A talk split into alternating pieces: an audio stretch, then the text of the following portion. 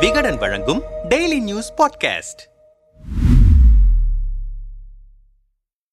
மக்களவைத் தேர்தல் நெருங்கிவிட்ட சூழலில் எதிர்க்கட்சிகளின் இந்திய கூட்டணிக்கு நாளும் ஏதாவது நெருக்கடி ஏற்பட்டுக் கொண்டே இருக்கிறது. கூட்டணியில் காங்கிரஸ் அல்லாத ஏழு முதல்வர்களில் மேற்குவங்க முதல்வர் மம்தா தன்னுடைய மாநிலத்தில் நாற்பத்தி இரண்டு தொகுதிகளில் தனித்து போட்டியிடப் போவதாக தெரிவித்துவிட்டார். ஆம் ஆத்மியை சேர்ந்த பஞ்சாப் முதல்வர் பகவந்த் மானும் மாநிலத்தின் அனைத்து தொகுதிகளிலும் தனியாக களமிறங்குவதாக அறிவித்துவிட்டார். இதனால் டெல்லியிலும் காங்கிரசுக்கு ஆம் ஆத்மி சீட் ஒதுக்குமா என்பது சந்தேகம்தான். போதாக்குறைக்கு அமலாக்கத்துறை சம சம்மனால் கெஜ்ரிவாலுக்கு தொடர்ந்து நெருக்கடி ஏற்பட்டு வருகிறது. அதேபோல் பீகார் முதல்வர் நிதிஷ்குமார் இந்தியா கூட்டணியிலிருந்தே வெளியேறிவிட்டார். மேலும் பீகாரின் முன்னாள் முதல்வர் லாலு பிரசாத் யாதவை ஊழல் வழக்கில் அமலாக்கத்துறை பின்தொடர்ந்து வருகிறது. தமிழ்நாடு மற்றும் கேரளாவில் ஆளுங்கட்சிக்கு எதிராக ஆளுநர்கள் தொடர்ந்து முரணாக செயல்பட்டு வருகின்றனர். அந்த வரிசையில் தற்பொழுது ஜார்க்கண்ட் முதல்வர் ஹேமந்த் சோரனை நில மோசடி விவகாரம் தொடர்பாக பண மோசடி தடுப்பு சட்டத்தின் கீழ் அமலாக்கத்துறை சம்மன்கள் கழுத்தை நெறித்துக் கொண்டிருக்கின்றன. இதுவரை வரையில் மட்டும்